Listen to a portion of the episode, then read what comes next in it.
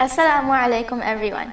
Today I have a great honor to introduce you all with someone who is very, very special and she's inspiring millions across the globe, and certainly I'm one of them.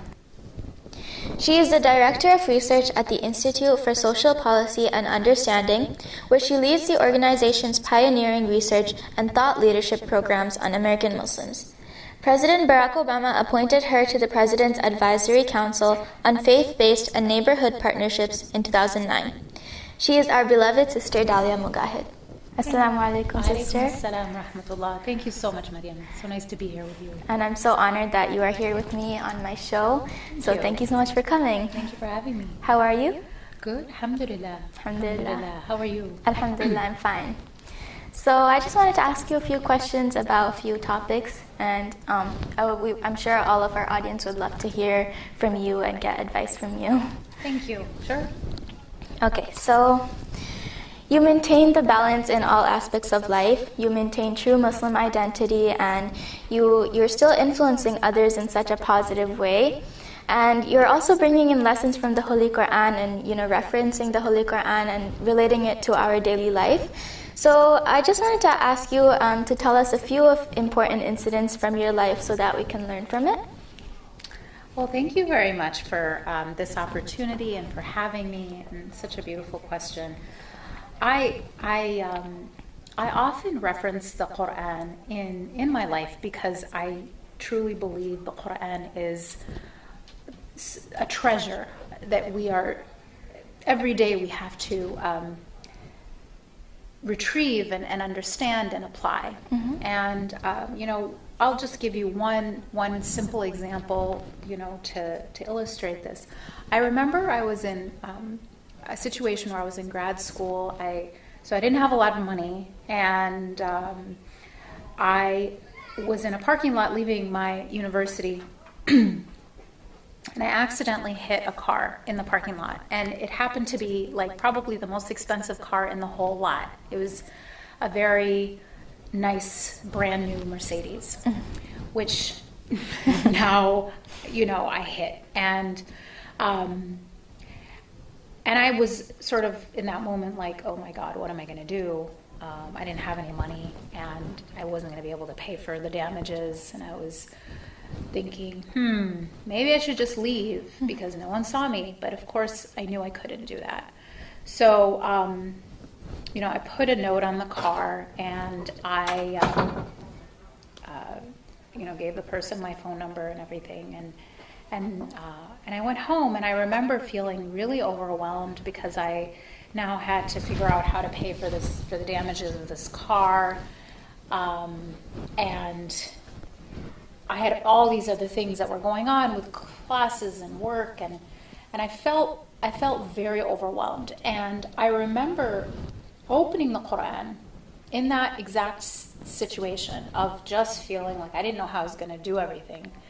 And um, to the, the section um, in the Quran where Nuh salam was feeling overwhelmed and he does he says this beautiful dua where he says, Inni mahzumun fantasir. No, I am defeated, so be victorious. Where he was sort of handing over the trials and tribulations of his life to Allah. And that ayah gave me such enormous relief. Um, and I was, uh, you know, eventually the person whose car I hit called, and uh, it ended up that I didn't have to pay because of insurance or whatever covered it. So Allah took care of everything anyway. But it was, but even before He took care of it, I felt the relief from the Quran. This- SubhanAllah, this is so beautiful. Um, I mean, I'm sure all of us can learn a lot from this story. It really does inspire a lot of people. Thank, Thank you, you. so much. So, um, being the advisor to the President of the United States, Barack Obama, is really a very honorable thing. So, um, I just wanted to ask you, how could we prepare ourselves to get such an honor? And I'm sure that the, yeah, especially the next generation, is looking forward to hear from you. Well, you know, it is certainly an honor um, to have been appointed to the President's Advisory Council on Faith Based and Neighborhood Partnerships. And I think, you know, the way that we prepare ourselves for an honor like that um, without maybe sounding like I'm avoiding the question, but it's actually to not even want it, not to expect it, and um, to really work for the sake of Allah. And I, I it sounds very simple, but it, it, if you can actually do that, if you can really make that your goal to please and serve Allah by doing your work with sincerity and with excellence, um, to invest in excellence. You know, Allah loves excellence in anything we do. Then Allah will give you the opportunities that He has for you. And you don't even have to worry about it. It's very nice because you you only are you're only having to focus on what you can actually control which is your own effort and your own intentions. But what happens as a result of that effort is not even it's not even um, something you're held accountable to. And allah will will give you and unfold before you opportunities and and um, events that you can't even imagine. Um, but the important thing is to not do anything for those platforms or not to make the platforms your goal, but rather that Allah will give you those things as a means to serve Him, to help you facilitate the way for you to, to do what you desire inside, which is to serve Allah. Thank you so much. I actually had a question based on what you just said right now. Maybe I should just go on to that one. Okay. So, you said um, as we as Muslims can only be a vital organ of the society if we are healthy, and if we want to be an activist or in public service, then we should be reluctant to do such work, and we cannot run towards this unless we are called for it. And this is actually a very complex complex concept, and you explained it really nicely with the reference of Surat al-Muddathir. So can you please um, give us some light on that? Sure. Would you like to recite Surat al-Muddathir or the first? Few ayahs sure, sort of no remind everybody? Okay. أعوذ بالله من الشيطان الرجيم بسم الله الرحمن الرحيم يا أيها المدثر قم فأنذر وربك فكبر وثيابك فطهر والرجز فاهجر ولا تمنن تستكثر ولربك فاصبر فإذا نقر في الناقور فذلك يومئذ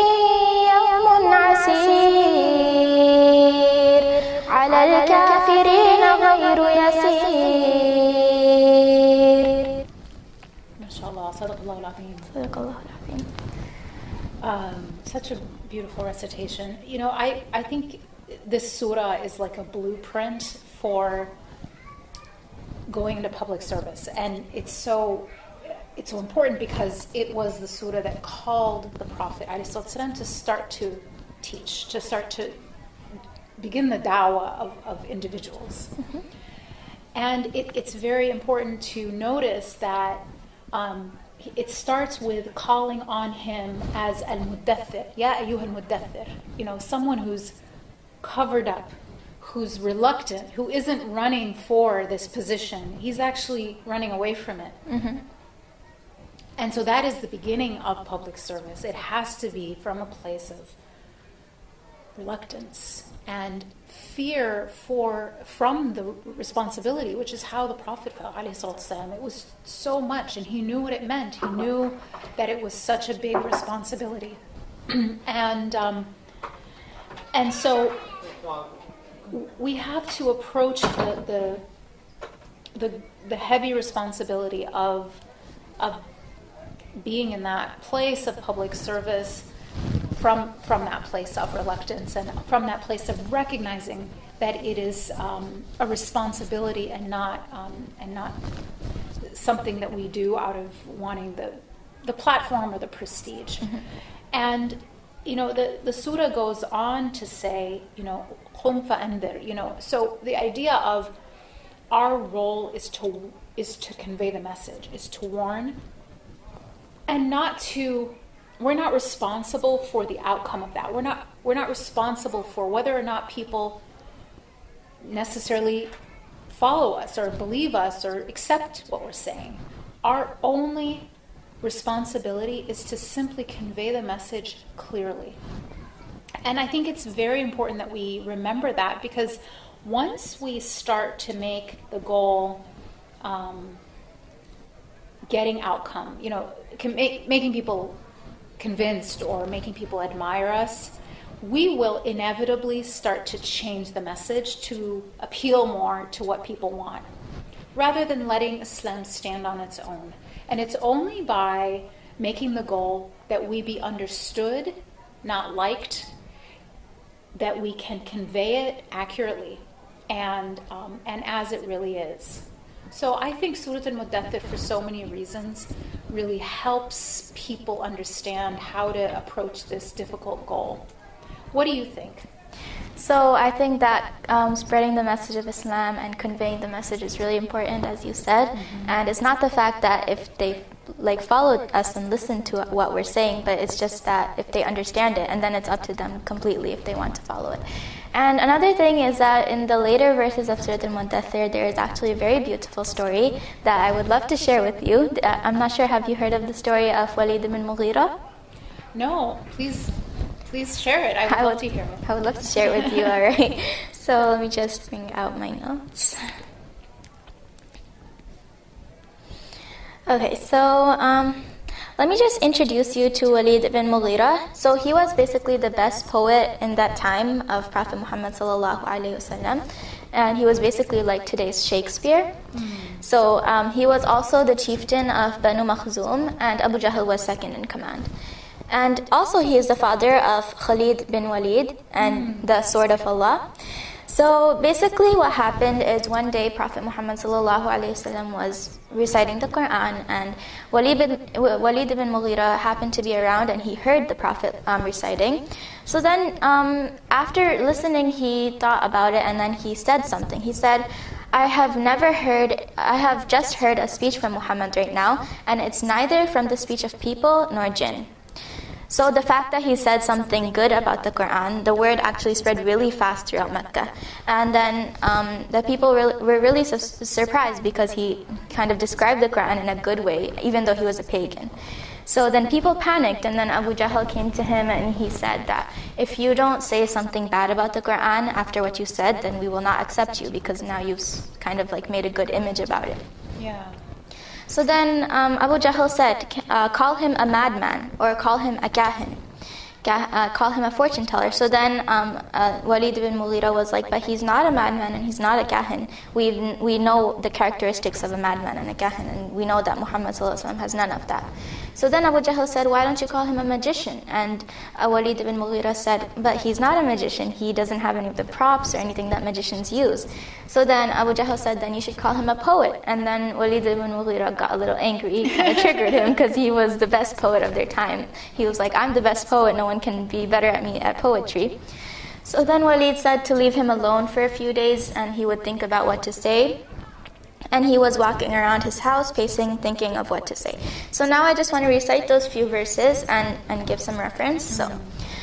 أعوذ بالله من الشيطان الرجيم بسم الله الرحمن الرحيم ذرني ومن خلقت وحيدا وجعلت له مالا ممدودا وبنين شهودا ومهدت له تمهيدا ثم يطمع أن أزيد. كلا إنه كان لآياتنا عنيدا. سأرهقه صعودا. إنه فكر وقدر. فقتل كيف قدر. ثم قتل كيف قدر. ثم نظر ثم عبس وبسر ثم أدبر واستكبر فقال إن هذا إلا سحر يؤثر إن هذا إلا قول البشر سأصليه سقر وما So I want to just explain the meaning of those verses. So before Walid ibn Mughira came out in public and said anything at all about the Quran, Allah subhanahu wa ta'ala al- already revealed in the Quran about what was happening. So, ذَرْنِي وَمَنْ خَلَقْتُ وَحِيدًا Leave me alone with the one who I have created. وَجَعَلْتُ لَهُ مَالًا مَمْدُودًا وَبَنِينَ شُهُودًا I gave him all of his money and all of his sons. So he's talking about Walid ibn Mughira. وَمَهَّدْتُ لَهُ تَمْهِيدًا And I prepared everything for him.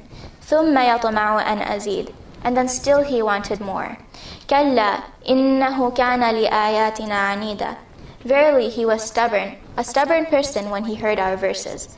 And then later on in the surah, إِنَّهُ فَكَّرَ وَقَدَّرَ فَقُتِلَ كَيْفَ قَدَّرَ He began plotting and planning and thinking. Maybe he cursed how he had tried to plot and plan. ثم عبس وبصر ثم أدبر واستكبر He frowned and he was walking and pacing in his house. And then Allah subhanahu wa ta'ala says that the worst he could say is فقال إن هذا إلا سحر يؤثر إن هذا إلا قول البشر This is a special type of magic that is coming from a man. And then Allah subhanahu says, Sa'uslihi saqar, I will cause him to go into the burning fire. And the interesting thing is that nobody knew what Walid ibn Mughira was thinking. This was all in his mind. He hasn't come out and, you know, to the public and said anything yet. And and then Allah subhanahu kind of exposed him and tried like told everyone what he was thinking. So this is really interesting. MashaAllah. That's, that's really good. So um, I have seen some of your lectures at RIS that you have given in the previous years, and honestly, your analysis about the Muslims' presence in North America, um, it, it, it, and whether they were malignant or benign, it truly gave me goosebumps. So um, you you were you said I was not expecting for you to say that Muslims are not benign, and I was kind of thinking, what would you say next? And you beautifully concluded that Muslims are neither benign nor malignant, and instead they are a vital organ of this society. So this is such an amazing parable, and it truly tells the depth of, depth of your knowledge. And we really have to stop answering the wrong question. And um, inshallah, I will be presenting at RIS in Toronto this year. Great. I'm really excited, but I would love to hear a little bit more about your experience from RIS. Yeah, I mean, uh, you know, RIS is a wonderful conference, and um, I'm always very inspired when I go listening to the speakers. It's a really very well put together platform, and I really enjoy being there. Um, and I really like their focus on spirituality and, you know, deepening our connection with Allah and with the Quran. hmm So the vibe there is actually really great. I can tell, right? Absolutely. It must be really nice. Really enjoy it. Inshallah. So, another thing, fame always creates delusion and it naturally creates some kind of arrogance in um, our hearts. And you outline some key points like how we can stray away from fame and create a repulsion um, about fame. So, can you please give us some tips, um, especially for those who are in the front of social media and you know in public service? Yeah. Well, I'd love to hear from you too about that because I mean you're you're very famous as well, mashallah. Um, I think that it's important uh, to not get attached to fame.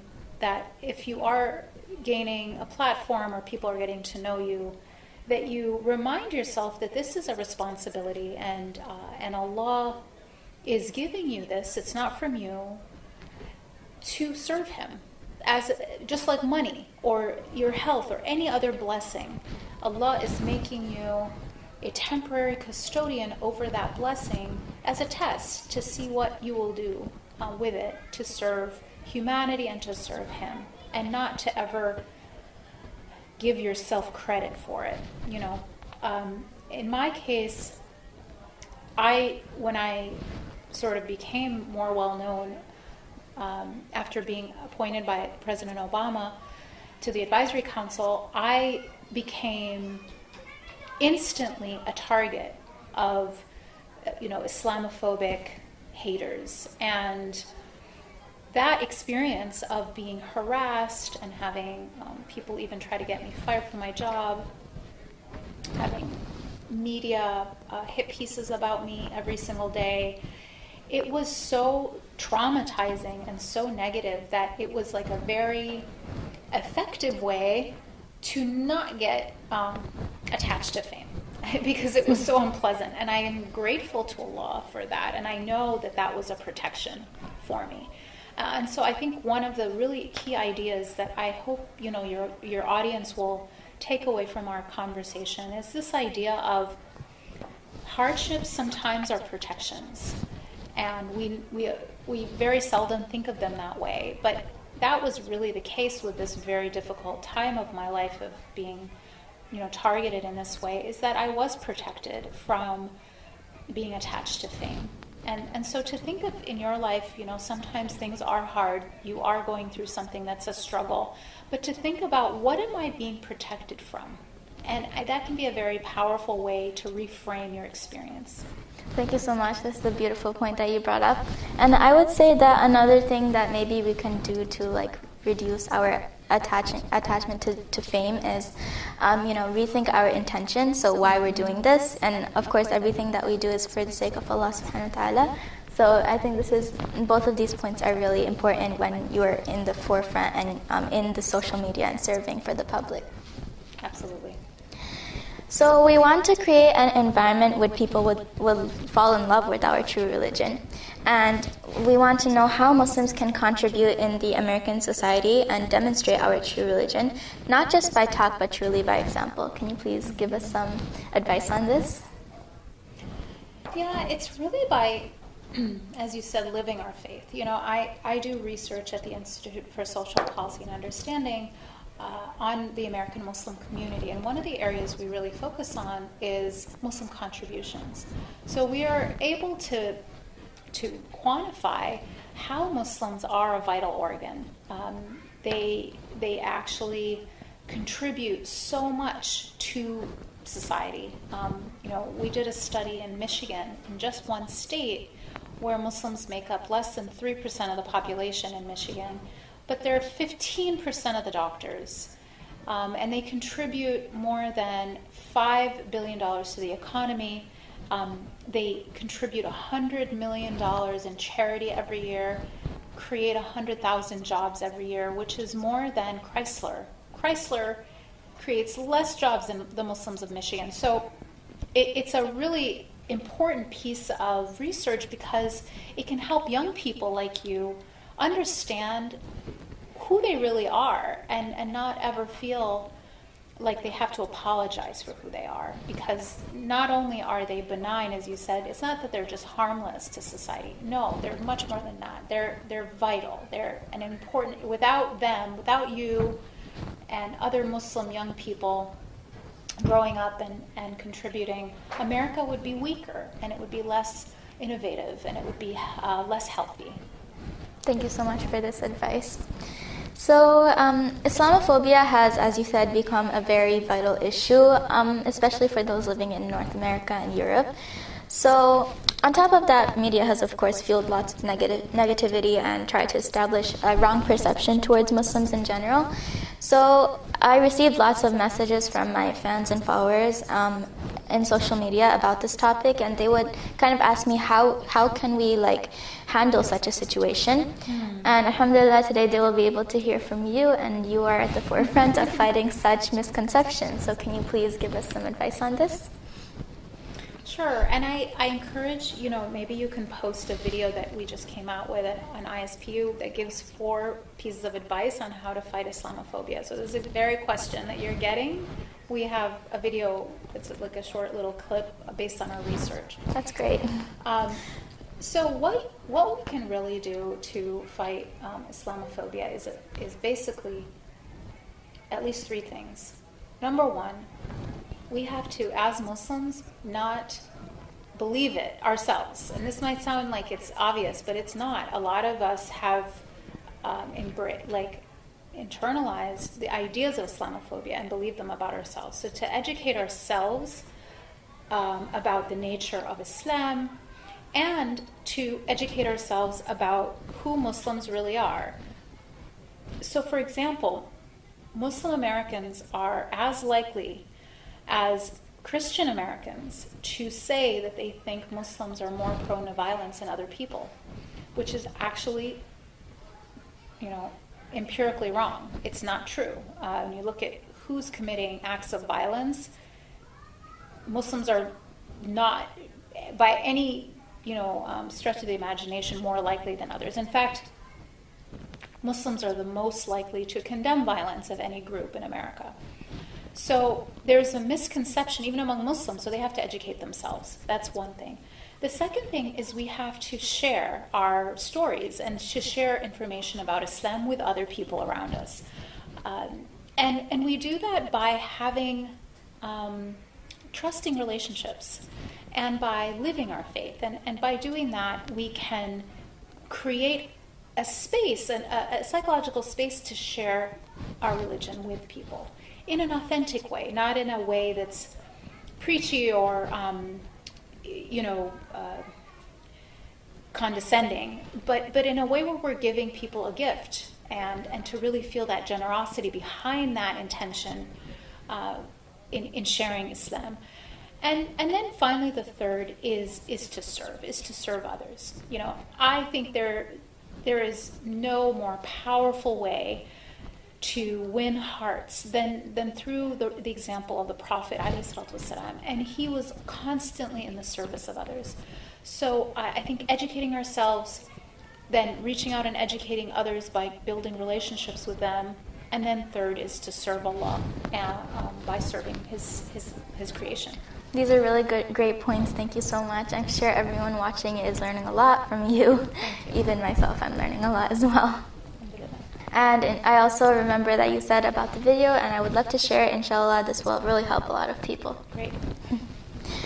So, among other things, to my view, um, go interfaith dinners are, are, events are actually a great way to bridge the gaps between like different religions and different people um, from different backgrounds and there we would have an opportunity to kind of learn from each other and we can be a, a, the messenger of our true religion and then the Almighty will bring in the result and He will move the hardest of hearts and ensure that the truth prevails. So, what is your thought on this topic? Well, I think having um, you know uh, the opportunity to get to know other people and, and um, start good conversations is very powerful and very important. I also think that um, you know, serving together, build, you know, doing um, service projects together can also be, in addition to interfaith dinners, but interfaith service projects can also be a very powerful way to build those relationships and to demonstrate um, what our values are. I know that you're involved uh, with a lot of that. Can you talk a little bit about your work in the interfaith space? Yes, sure. So um, I think like two years ago, I went to an interfaith dinner during Ramadan, and I met a lot of people from different religions and different backgrounds, and it was really a nice experience. I got to talk about um, the power of Allah subhanahu wa ta'ala, and I kind of got to like spread the message of Islam over there, but I also got to listen to what other people had to say, and I think it was really a nice experience. And like, in, and I also went to like other interfaith events and done other speeches as well, and I really like like the whole like environment of them, and it's really nice. And also today I met um, a really nice, a really educated and nice man. Um, he is a doctor. His name is Dr. Walker, and he actually invited me to another interfaith dinner at, in, on this Sunday, the next coming Sunday. And um, I think I just really like the environment, and I would love to go there as well. So I want to be involved more with some of the influential works that you are doing through, for the Muslim Ummah. So whether that is within the scope of your research at the Institute for Social Policy and Understanding or anything else as well. You're such an inspiration for students and young generations. So can you please guide me? well, thank you so much. I mean, I think one of the most powerful ways that um, folks can get involved is by becoming an ambassador for the facts because facts and good research and good information is the the antidote to falsehood and to ignorance and to um, fear. And so we really encourage people to um, share information with their networks. We, we've created all these different, uh, very accessible uh, products that you can use, like a, a, short video or an infographic, or you know, to share with your followers especially if we have information that they're directly asking about. Uh, we've done the research, we've done all of the work, and all that we ask everyone to do is to become truth tellers, you know, to, to, for us to foster a tribe of truth tellers that can speak and, and speak louder than those who are spreading false information about who we are and what we believe. This is great. Thank you so much for this advice. So, I have seen your speeches at the TED Show and also the Daily Show, and I always feel proud that we have someone um, to represent us at such a high level. And subhanAllah, it is really amazing the way that you present your speeches and lectures with such confidence and power. And I think only people with extraordinary caliber can do that, really. So, um, one day, if Allah wills, I would also love to be invited to the TED Show. Can you please tell me how I can prepare for that? okay.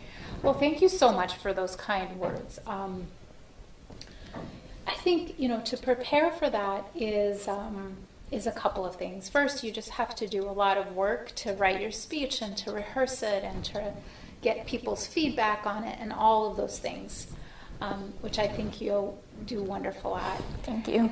Uh, the second thing, and I think even as important, is just the way we think about, or we, our attitude, and the way we think about giving that speech, because it's a very intimidating audience, and the audience, um, you know, is full of literally like very famous people um, who you're nervous speaking in front of. And you feel oh you know how am i going to impress them? What are they going to think about me? And if we let ourselves worry about if we impress people or not we actually won't be able to do very much because we'll be crippled with fear and that's what was happening to me I was thinking about giving my speech. I was so nervous, so incredibly nervous to stand up in, for, in front of all these people, and, and just didn't think I, I even belonged there. And so I, I had to change my attitude. I had to change my intentions.